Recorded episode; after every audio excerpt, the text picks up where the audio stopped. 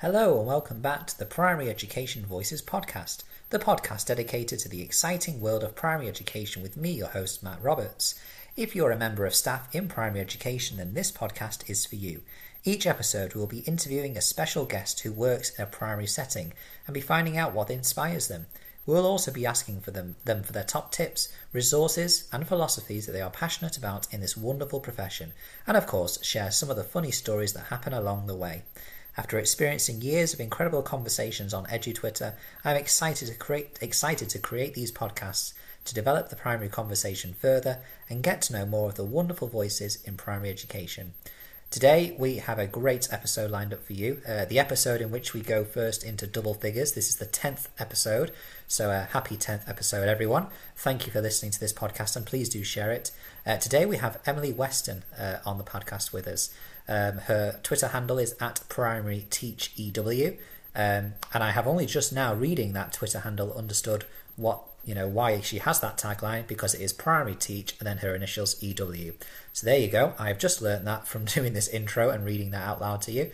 Uh, she has uh, been tweeting uh, for a while on Edu Twitter, has some great ideas to share, particularly around English. Uh, she has a love of reading, and she's also got a really interesting role at this moment in time of recording this podcast, where she works in a secondary and working with the primary children how they transition to secondary education as well. So, really interesting insight, I think, uh, from Emily today. So, uh, sit back, relax, and enjoy this episode with Emily Weston.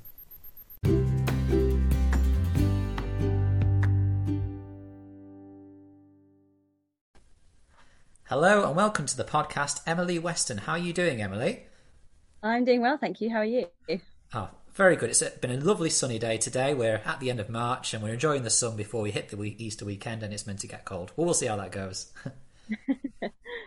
Brilliant. Well, thanks for coming today. Uh, we're going to start with our quick fire questions. So, uh, if you can answer these as concisely as you can, we'll get hopefully to get a bit of background and a context about where you are in your primary journey so far, and some of uh, some more details about yourself. Okay. Mm-hmm. fantastic. So, Emily, what is your Twitter handle? It's at Primary Teach EW. At Primary Teach EW. That's excellent. Thank you. So those that are listening know where to find you. Uh, how many years have you been in primary education?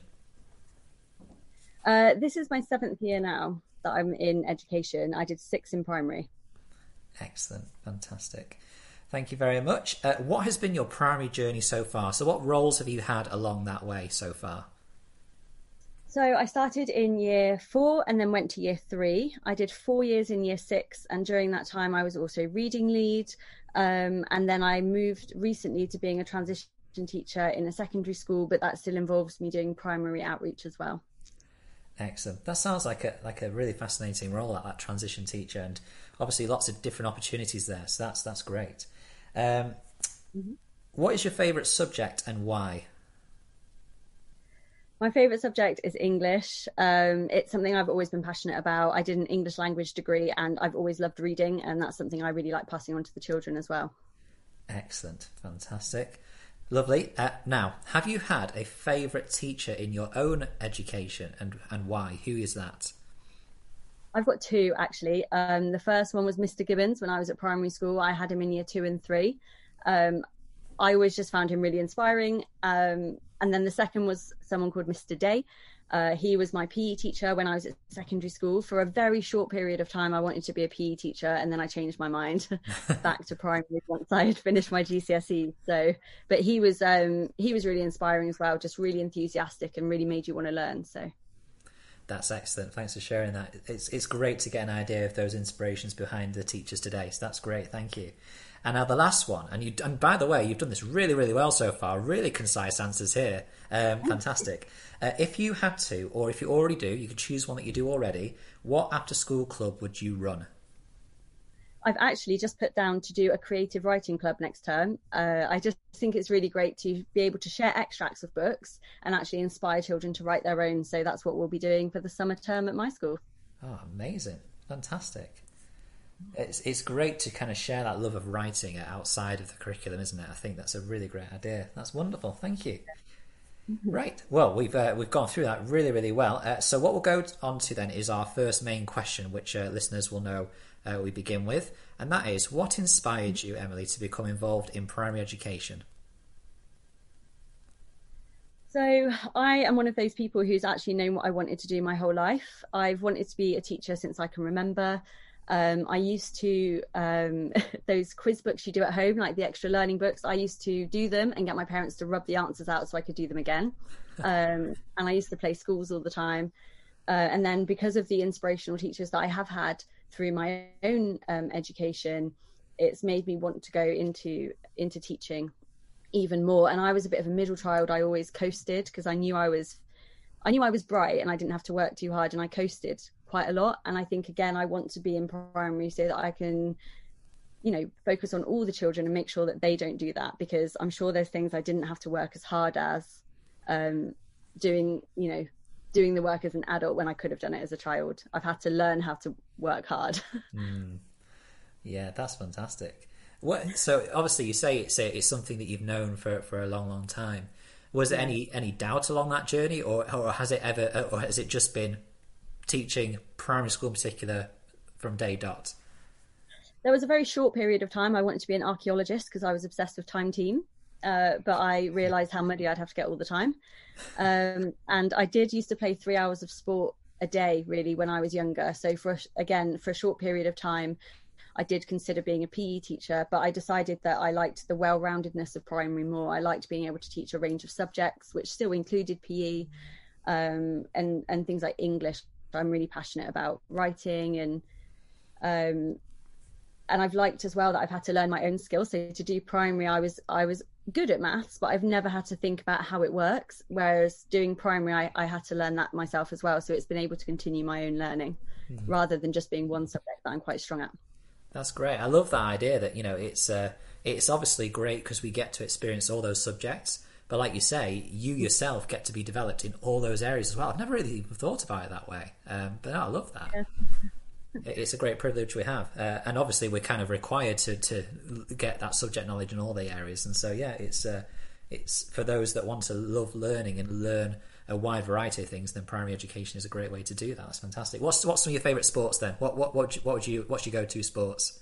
Uh, hockey was always my favourite growing up. Um, I I loved playing hockey for my town and for my school. Uh, I was rounders captain for five years, which I loved. Who doesn't love rounders? I was always the bowler. Um, but I also played things like tennis, badminton, netball. I I, I just loved sport. Um, so I would I would try my hand at anything really. Um, and I was always good at everything rather than excelling at something. So that's yeah. great. But now, and actually, that goes back to actually what some of your inspiration was about being in primary education. That was challenging those that maybe, like you say yourself, you know, did well without having to put that effort forward, without being challenged. And so, because of that learning yeah. journey you went on, you want to inspire others to not do that. You know, that's uh, I love that. That's yeah. great. Uh, maybe we can we might come back to that bit later on. Uh, but for now, let's move on to uh, the, the, next question. So, what is your funniest story from being in primary education, or one of the funny stories that you can share with us? Um, I would say it's it's probably to do with how clumsy I am. Um, I am always falling over or tripping over. And one of the funniest stories that happened that children would still mention now if they ever see me is I was in a classroom and I tripped over my own foot, um, fell onto a flip chart board, uh, broke that and hit my head on a TV on the way down. And the class just went silent until I popped my head up and said, "Actually, it's fine. I'm okay." um, and then everyone everyone thought it was funny and laughed. And it was only then that one girl put her hand up and said, "Do you realise you're bleeding?" And I'd actually cut my head, but oh, no one no. had wanted to mention it in case they hurt my feelings. So that ended up being quite funny. Uh, what what um, age were the children? What what year group? They were year six. So I thought they'd be a bit meaner to me, but they were actually really kind. oh, that sounds that sounds good. Yeah, you can get those year six cohorts They might just laugh at that if they see that happen. Yeah. So no, yeah. that's, that's great, and you were bleeding. So what happened then? Like, did you did you have to leave the classroom, or did you just power on?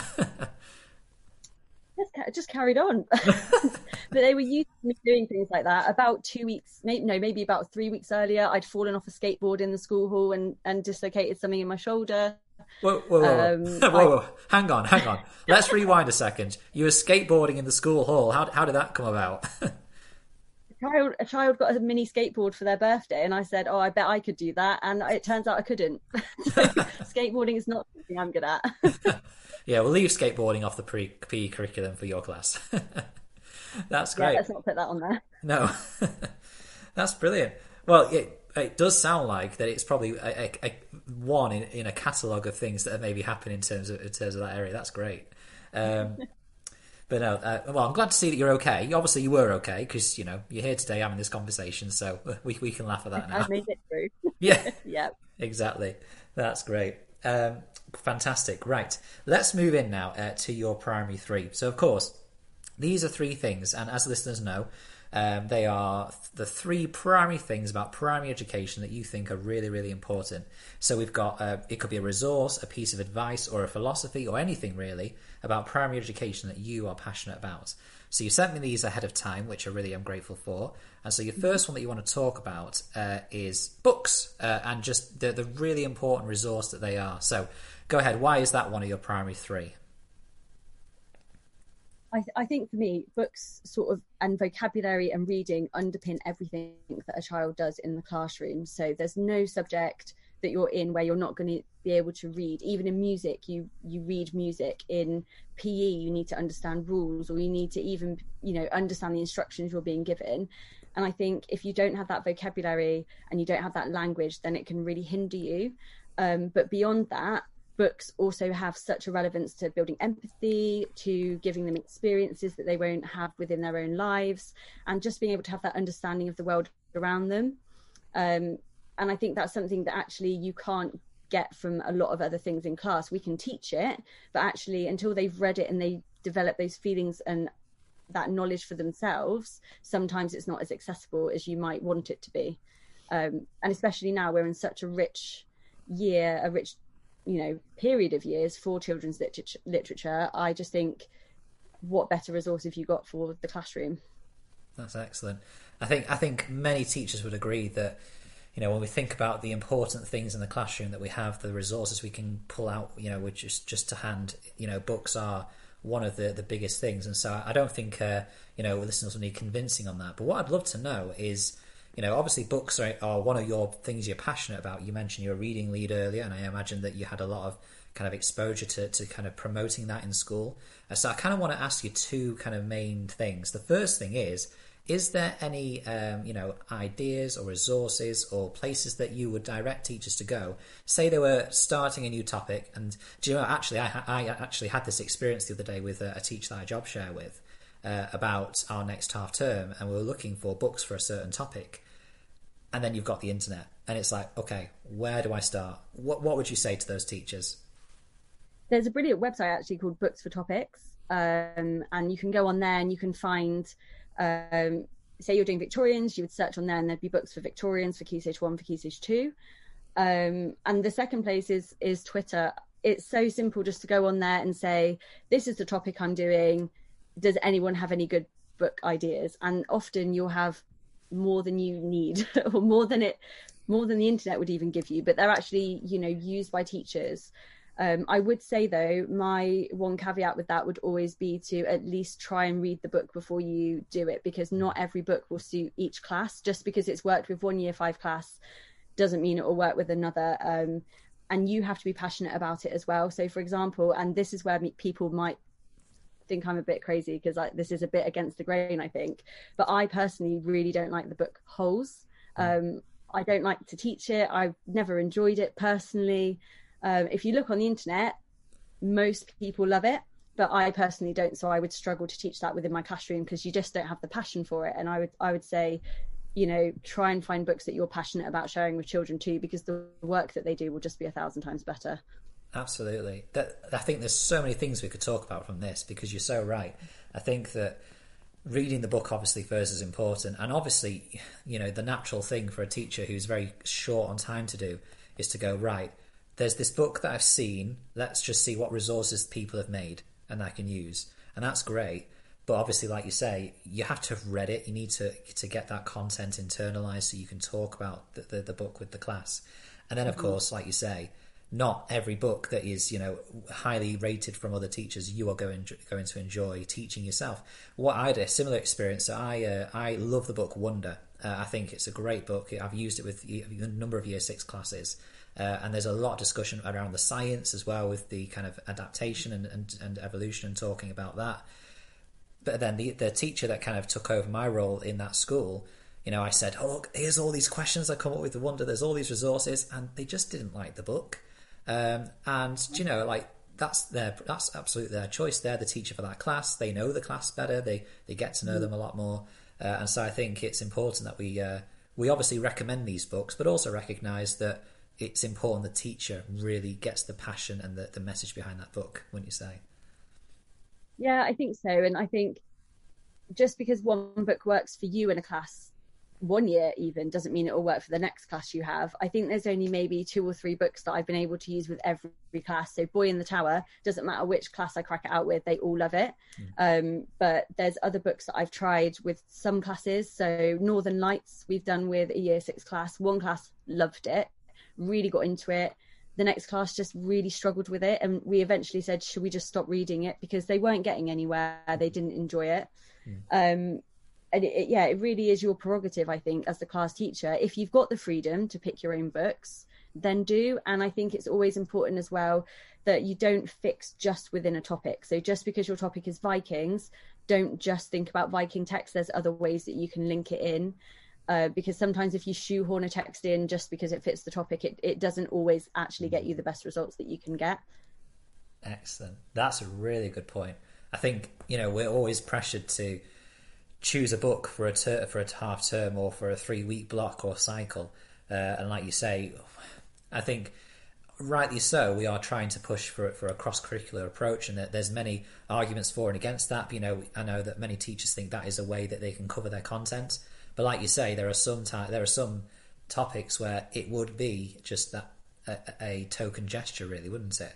And so, would you say that in those times where with that particular topic there isn't really anything out there that you are personally aware of, what what would you say is you know just don't use a book for that topic and maybe focus on something else with your English? Yeah, I think it's important to um, to find things that suit your topic where possible, if that's what you have to do. But if there isn't anything available, then yeah, I would I would pick something else because otherwise your English will suffer because it's not something that you know you can get that creativity and passion out of. And again, it's I think a lot of people limit themselves to a novel or for their class text, but actually you can look at picture books as well. Mm-hmm. Um, even in year six, I've done some brilliant work with Stone Age Boy, uh, Rock Paper Scissors, The Legend of Rock Paper Scissors. That was a great book. Um, and they didn't necessarily link to our topic, or it did very loosely link to our topic um, but actually it was some of the best writing. Uh, so yeah, I think it's really important to do what's best for your class at that time. Absolutely, that's great. Um, we had a similar experience with Year Six actually. Just in lockdown, we had a book called The Lost Happy Endings, and that was a picture book. Uh, and they absolutely loved it. It was it was good because they were remote learning, so they could visually see the pictures, which was nice. We were able to send those over, uh, and it just made it a lot more immersive. That's great. I wanted to ask actually, thinking about these kind of, we're just reeling off these books here. And I know you've mentioned that books for topics and Twitter are a great place to go to find out about books that are kind of out there and that the teachers know about. Is there somewhere that you are aware of where, or what would you would you say is your tip to teachers who want to be up to date on new books that come out? What would be the places to, to go to to try and find out what books are being produced or published out there? I find out all of my information on Twitter, really. Yeah, Twitter as well. um, I think it's such a wealth of knowledge. And there's um, Scott Evans, Mr. E. Um, he produces loads of posters of things like if you like so and so you're going to like this author as well. And i think i i get a lot of mine from his tweets or from his website. He's got a website connected to himself as well the reader teacher i think it's called.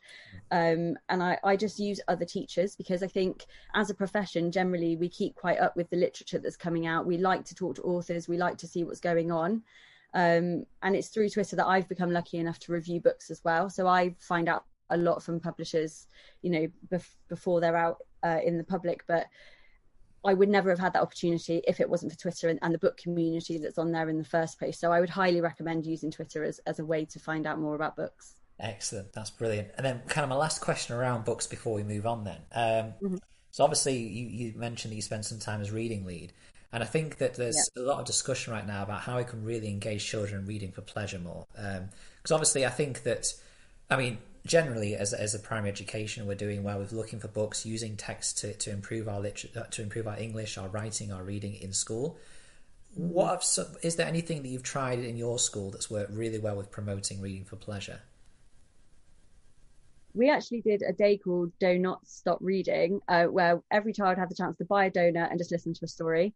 Um, and it really got them hyped about reading, um, and it raised a lot of money uh, for the school as well, uh, which we we were organising um, a book festival actually, but that got stopped because of COVID.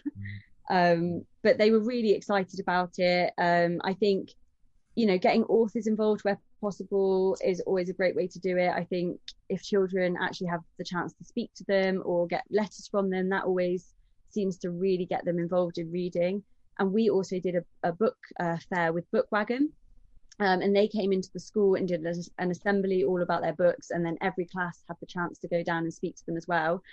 And the take up of books was phenomenal. They sold out of books on the day and had to do loads of orders for our children as well and i think even i was surprised about the amount that you know that we sold and the kids loved it and the talk that came out of them afterwards was just amazing so i think i would say if you can use an independent bookseller for your book fair the difference is really drastic and it's actually such an improvement on reading for pleasure that's great. That's a really good recommendation. That because I think again that's something that maybe some schools haven't tried out yet. You know, you have your, your yearly book fair, and that's great, and it's there, but it's just kind of left there for them to go and pick. And you usually get the children that are yeah. already interested in reading going to those fairs, don't you? So I think that's a yeah. really good idea. That's great. Thank you. Right. Well, let's move on to uh, your your second of the primary three then, uh, which is sim- similarly based uh, in terms of language, but more specifically that reading and vocabulary is a key to learning. So why is that a, a really important thing for you? So, as I previously mentioned, I think that having the vocabulary in the language uh, allows you to open doors in other subjects.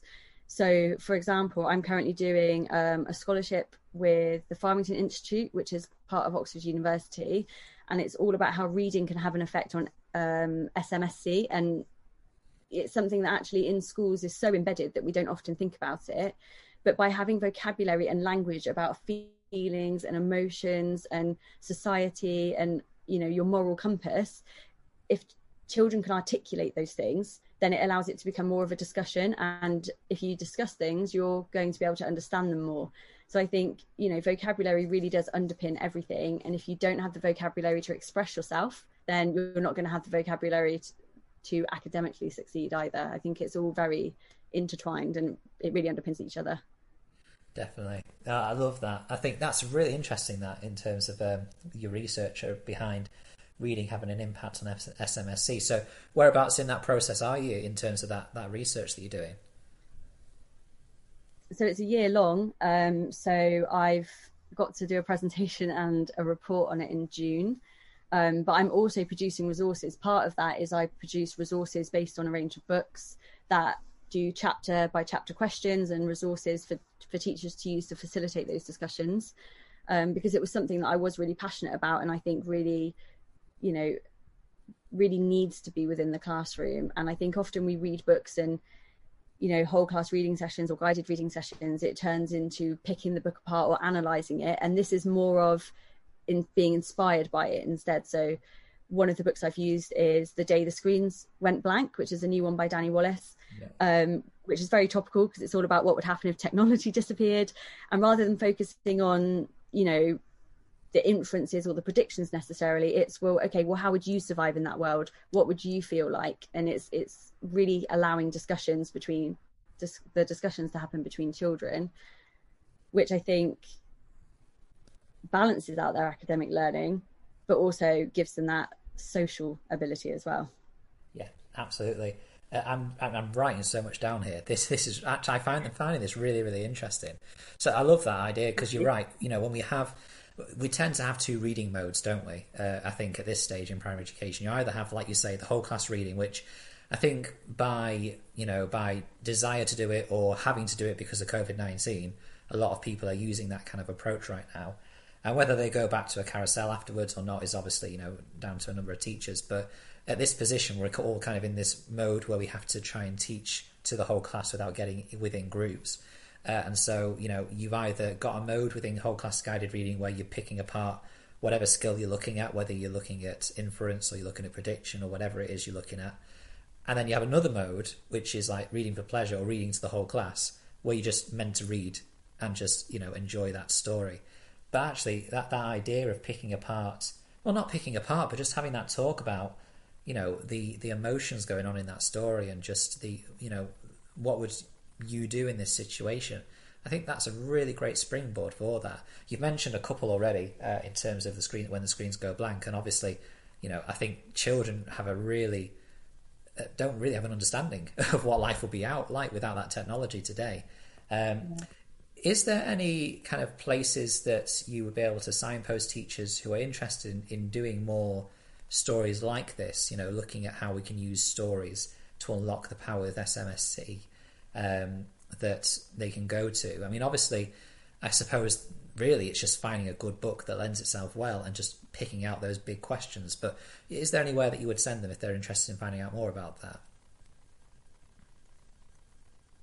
Um, there's a really good website called the Empathy Lab, um, and they're really focused on finding books that is called the Empathy Collection. Um, finding books that actually do focus on emotions and focus on you know building that empathy and that understanding within children. So i think they're always a really good a really good place to start. Um, and i often look on their collections as well to see if there's any new books i haven't heard of or if there's anything i haven't used in the cash room yet.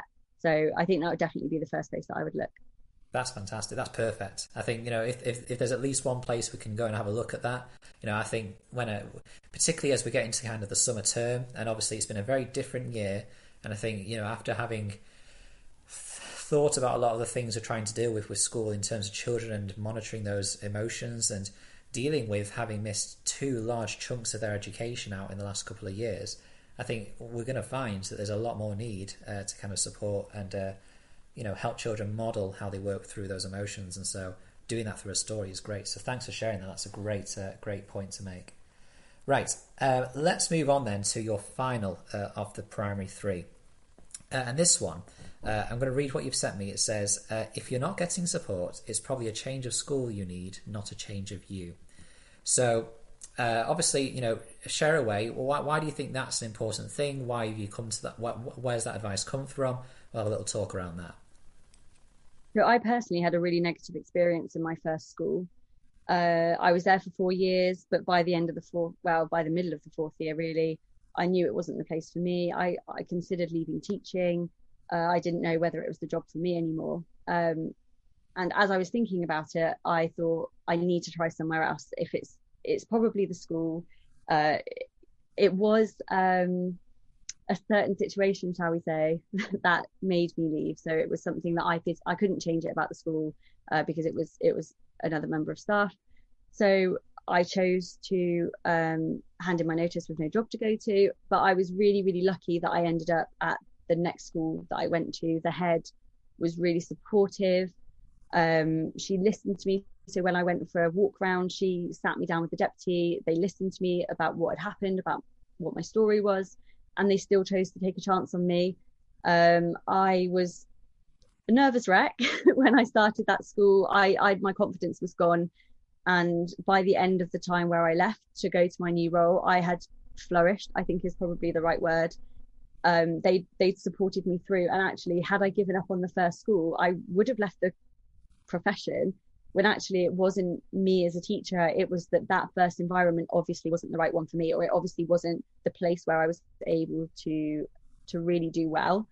Um, I've been quite public with that experience, and I've I've put it out online, and I've had a lot of people who have contacted me as an NQT to say, I'm in that position. I don't know whether I should teach. I don't know whether I should leave. And my advice is always to try another school. If you go to another school and you feel the same, then maybe it is not the career for you, and maybe it's you know something that isn't going to change.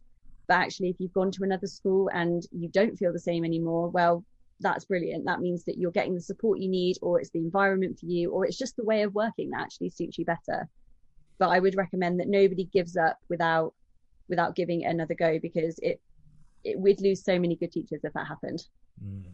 And one right here in this podcast, which which is a which is you know would be a real shame. I think you know we obviously primary education voices.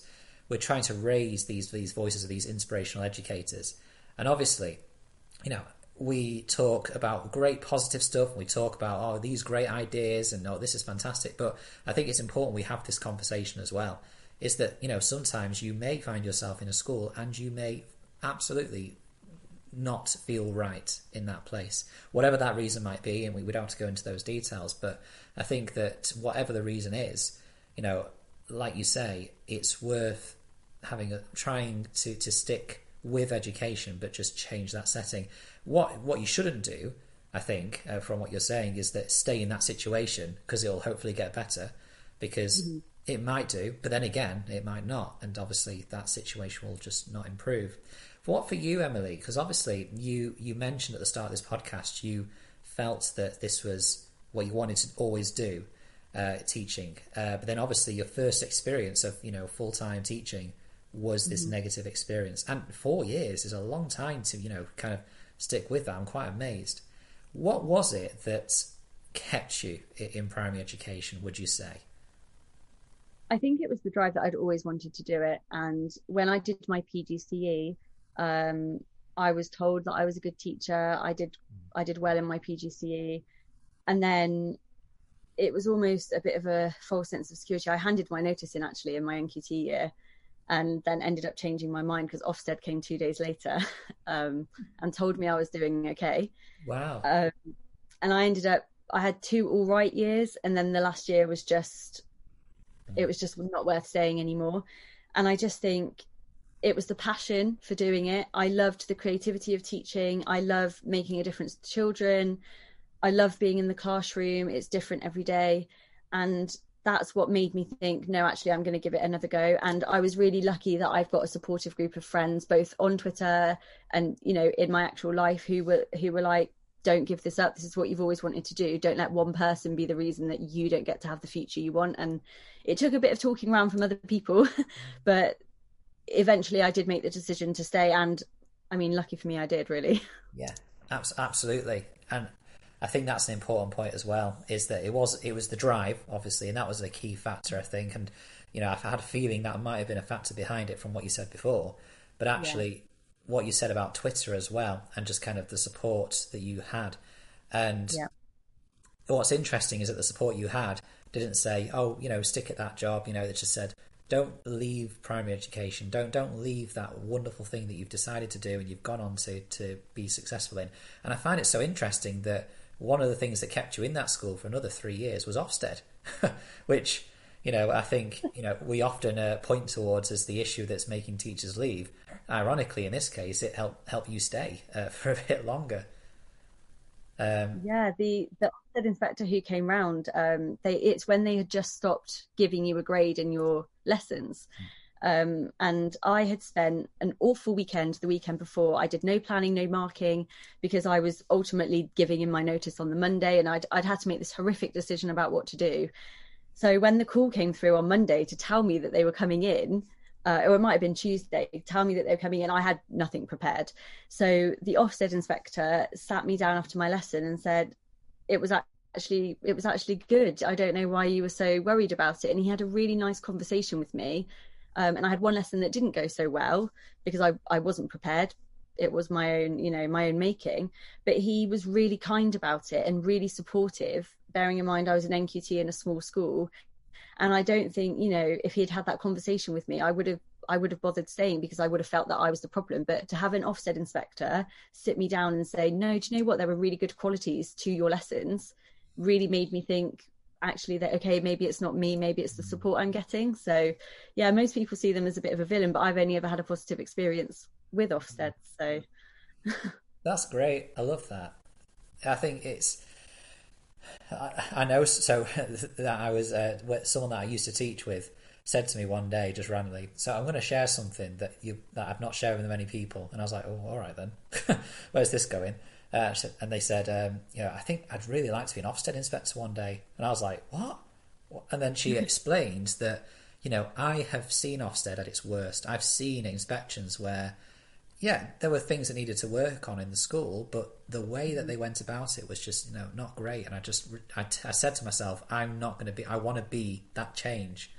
Uh, and it sounds like, you know, yeah. with that kind of person that you had, that kind of inspector that you had. Um, no, that's a really, uh, that's a really fascinating experience. Thank you for that. Um, so obviously, if there is, and if there is anyone listening uh, to this podcast, and you are in that in a similar situation where you're in a in a career that you want to do, and you're really struggling, obviously, the message here is is don't give up that that dream that, of what you've wanted to do. Um, in terms of um, you kind of touched on this already, I think, but in terms of obviously that teacher that's listening that is struggling in primary education and they just don't know if it's worth it uh, or if, if there's a better way or a better place to go outside of primary education, you would say to stick at mm-hmm. it. What, what would you say is kind of the best way to go about it? How do you go about finding that school then that is going to be better for you, would you say? Did you kind of just fall into it or, or was there some things you tried to look out for? Mine was a bit of both, really. I was really lucky that it happened to be a year six job and they needed an experienced year six teacher. Um, so it put me in good stead already because it was June that that went out. There wasn't going to be many experienced year six teachers that that were available. Um, but part of it was, as I mentioned before, when I went um, and looked around and they sat me down and took the time to listen and and really understood what I was saying. And I think any school that's prepared to sit down with a candidate and have a conversation and actually take on board what you're saying and sound supportive before they've even invited you for an interview is always a really good sign. I think it's important to ask the right questions and go and visit a school. Don't apply for a school if you're in a if you're in a negative situation. So, put my teeth in. If you're in a negative situation already, don't uh, go to a school without looking around because you need to get a feel for that school. You don't want to put yourself into another similar situation. So if their behaviour policy is the same, for example, is that going to be a factor that hold you back. If they have lots of marking that they expect, is that going to be good for your work life balance? I think it's asking those key questions that you know will have an impact on you. And I think the second thing is to try and, you know, keep your ear to the ground. If it's a local area, can you talk to somebody about that school? Can you find out more information about it? And finally, I think, you know, find support from somebody. So one of the reasons I'm so vocal about my experience um, publicly on Twitter is because there's it feels so lonely when you're in that situation. You feel like everyone else is doing a good job, that it must be you. And actually, if you just reach out to somebody and say, I'm in this situation, I'm not feeling good about it, what can I do? Actually, sometimes somebody you don't know will give you more fair and impartial advice than somebody you do. Mm. And it just makes you feel a little bit less alone. And part of me being able to move as well was somebody else saying to me, actually, do you know what? I've been in that situation and this is what I did. So I think always find someone who's been in that situation, listen to their advice and feedback to them. If you've been and visited a school, feedback to someone and say, this is what's happened. Do you think that's a good sign? Do you get a good, a good vibe from that? And be able to have someone to talk it through with, because I think making that decision on your own when you're already feeling lonely can be overwhelming. Um, so problem shared and a pro- is a problem halved and all of that. that's that's great. And I think, like you say, Twitter is a great place for that. There's, there is a lot of positivity on there. Uh, and there are mm-hmm. really good people that just want to, to reach out and support others. And so I, I, I'm pretty certain that if, you know, you are in that situation, you just ask for that help. You know, there will be someone there that's willing to give you that time of day just to send a message and just give you that advice. And I think that the, the, the questions you just gave there were really useful or, or the, the ideas you gave. Obviously asking the right questions, looking at mm. if and I think it's hard to pick out what the right questions are. I think unless you know you know the situation that you're in and you know the, the list of things yeah. that are the issue, and so whatever those issues are, those are the questions you would say then to ask uh, a potential new yeah. school. Yeah, definitely. You need to focus on what works for you because the reason that somebody doesn't like their current teaching role or their current school isn't going to be the same as the next person. So you need to hone in on what it is that you're not happy with so that you don't end up in that situation again definitely. Yeah definitely yeah that's great. And i like that idea of making those connections networking finding out what the school is like. You know i think you know you uh, you listen to whoever it is leading you around the school and you know that they're trying to sell you that position in that school to whoever's being shown around. So of course you know they're going to try and show it in the most positive light as they should you know and that it's their right to do that. But i think like you say it's uh, it's trying to find out not all the, the, the secrets of the school. That's not, I think, what we're saying. It's just what is it like being in this school on a day to day basis? Yeah, definitely. It's it's not about finding out those secrets, but it's it's just talking to the local community. So, I mean, obviously, people live in bigger places. I live in a town that's everybody you're going to know somebody who works in every school or you're going to know a parent of a child at that school mm. and i think it's asking about those different opinions so if somebody's heard something about that school it doesn't mean that you don't apply there or you don't go and look round because again their negative experience might not be the same as yours but it's always something then that you know to ask. So if somebody says oh i've heard the marking policy is really heavy then you know when you go there to say oh what is your marking feedback policy like? And it just gives you that sort of heads up for the questions to ask or the things to look out for. So like you said it's not finding the secrets but it's it's again seeing if it's the right place for you. That's great yeah. I think um, I could. I think that that is such an important thing because it's something which will make a big difference. Because, like you said earlier, if you make that move for the second place and it isn't right again, that's when you that's when you can kind of feel like, well, that's it. Then I'm not gonna I'm gonna finish with this. And it'd be yeah. such a shame if you haven't done that work, like you said, uh, to to find out if that's the right place or if you're just going into another situation which is exactly the same. Um, yeah. No, yeah. I think that's great. Any any more thoughts on that? I th- I think it's all just about like you said about networking. I think again, if I hadn't have been on Twitter, if I hadn't networked the way that I had before this situation had happened, I think as much as you can talk to your non-teacher friends about the job, they don't understand it. It's not the same. If you're in an office job and it's not good, you just leave and go somewhere else. It's very simple, isn't it? But I think teaching is a career like no other. No one understands it unless you're actually a teacher. I mean, I still have comments from my parents that enrage me sometimes about the job because they just don't get it. And I think by having that support network and that support system of people who truly understand the situation that you're in, you're just going to get much more valuable feedback and advice. Mm, absolutely. And I think actually, one last thing you could probably think about is, you know, mm-hmm. when now that you've gone through that experience, Emily, I think that when you see other teachers in your school having a bad time, I think you're able to empathise a lot more. We've talked about empathy before, uh, and we seem to be coming into connecting with all your primary three here, um, yeah. which is always how it turns out, which is quite interesting on the podcast. But yeah, you've had that experience, you've you've lived that, and so yeah. you are then in a much better position to, to reach out and to to support that that teacher that's maybe in your school because I think, like you say, some teachers may be in one like the same school, and one might love it there, and the other might really not. Uh, mm-hmm. And so it's being aware of that, I think, as well. Yeah, I think it's made me know how to be a bit more compassionate for other people, and I'd like to think that both online and offline, I am quite a compassionate, kind person. But it, it can sometimes make me a bit more. Um, I don't I don't know how to say it, but I'm a bit more openly passionate about what I think is right and wrong, shall we say. So if I see something happening that I really don't think is right or I, I know won't be good for someone's well being, I think it's made me a lot more vocal and able to speak up and be an advocate for people, I think. Um, which sometimes I think is it's hard to hold back your thoughts and maybe I don't do that as well anymore because I just really look out for other people as well as myself. And i think it's made me better at speaking up but it's still that balance of finding okay well do they want you to speak up for them or is this the right time to speak up? Um, and that's something that i think people need to consider because you you don't want to speak up for somebody all the time and at the same time you want to support them. So i think that's for me in the last couple of years it's been about finding that balance. But i'd like to think that it's made me a lot more compassionate um, and helpful to others, which is why I do say to people if they feel that way to contact me because, you know, having been through it, you do just want to help other people because you'd never want anyone to feel the way that you have. Absolutely. No, that's great. Thank you for sharing that. And I think it's a really, um, it's obviously something that's quite personal to you that because you've been through that experience. Uh, but like you say, when you go through that experience, you, you gain that understanding and that, that patience and just those things that you've done which have helped you to get through it and if they help someone else get through it, then that's fantastic. And if and if it doesn't work out for them, then that's they've got a different journey. Uh, I think that you know I, I, don't think it's a problem to ever uh, want to uh, share and to support others. Great.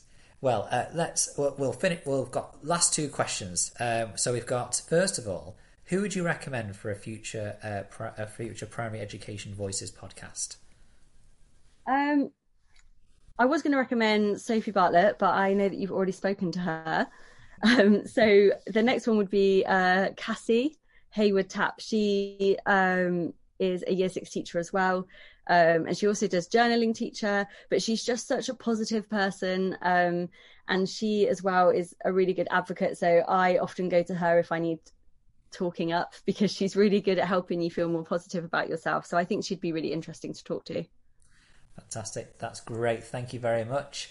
And then finally, like we like we like to finish all of our interviews with our wonderful uh, primary teachers or primary practitioners or primary teaching assistants or primary head teachers or whoever you are, what is the best thing about being in primary education for you? It's probably the common answer, but the children, I think the fact that they make it different every day, that you never know what's going to come up, that you never know what tangent you're going to go on. Uh, we once had a discussion because a child thought that bread grew, a loaf of bread grew in the ground. And in fact, that was a whole hour then that we talked about where food came from and how bread was made.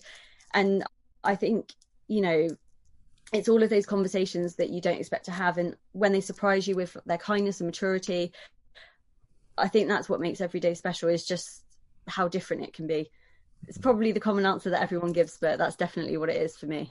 It, it certainly does come up, but it's not. It's not the only answer. Absolutely not. And so, so, but I think it's interesting that you know many of us find you know the best things the same and I think that's what keeps us in this wonderful job that we have. So, uh, f- so once again, thank you, Emily, for joining us on Primary Education Voices podcast. It's been a pleasure talking to you, and it's been wonderful getting some of your thoughts and ideas. So, thank you very much. Well, thank you for having me.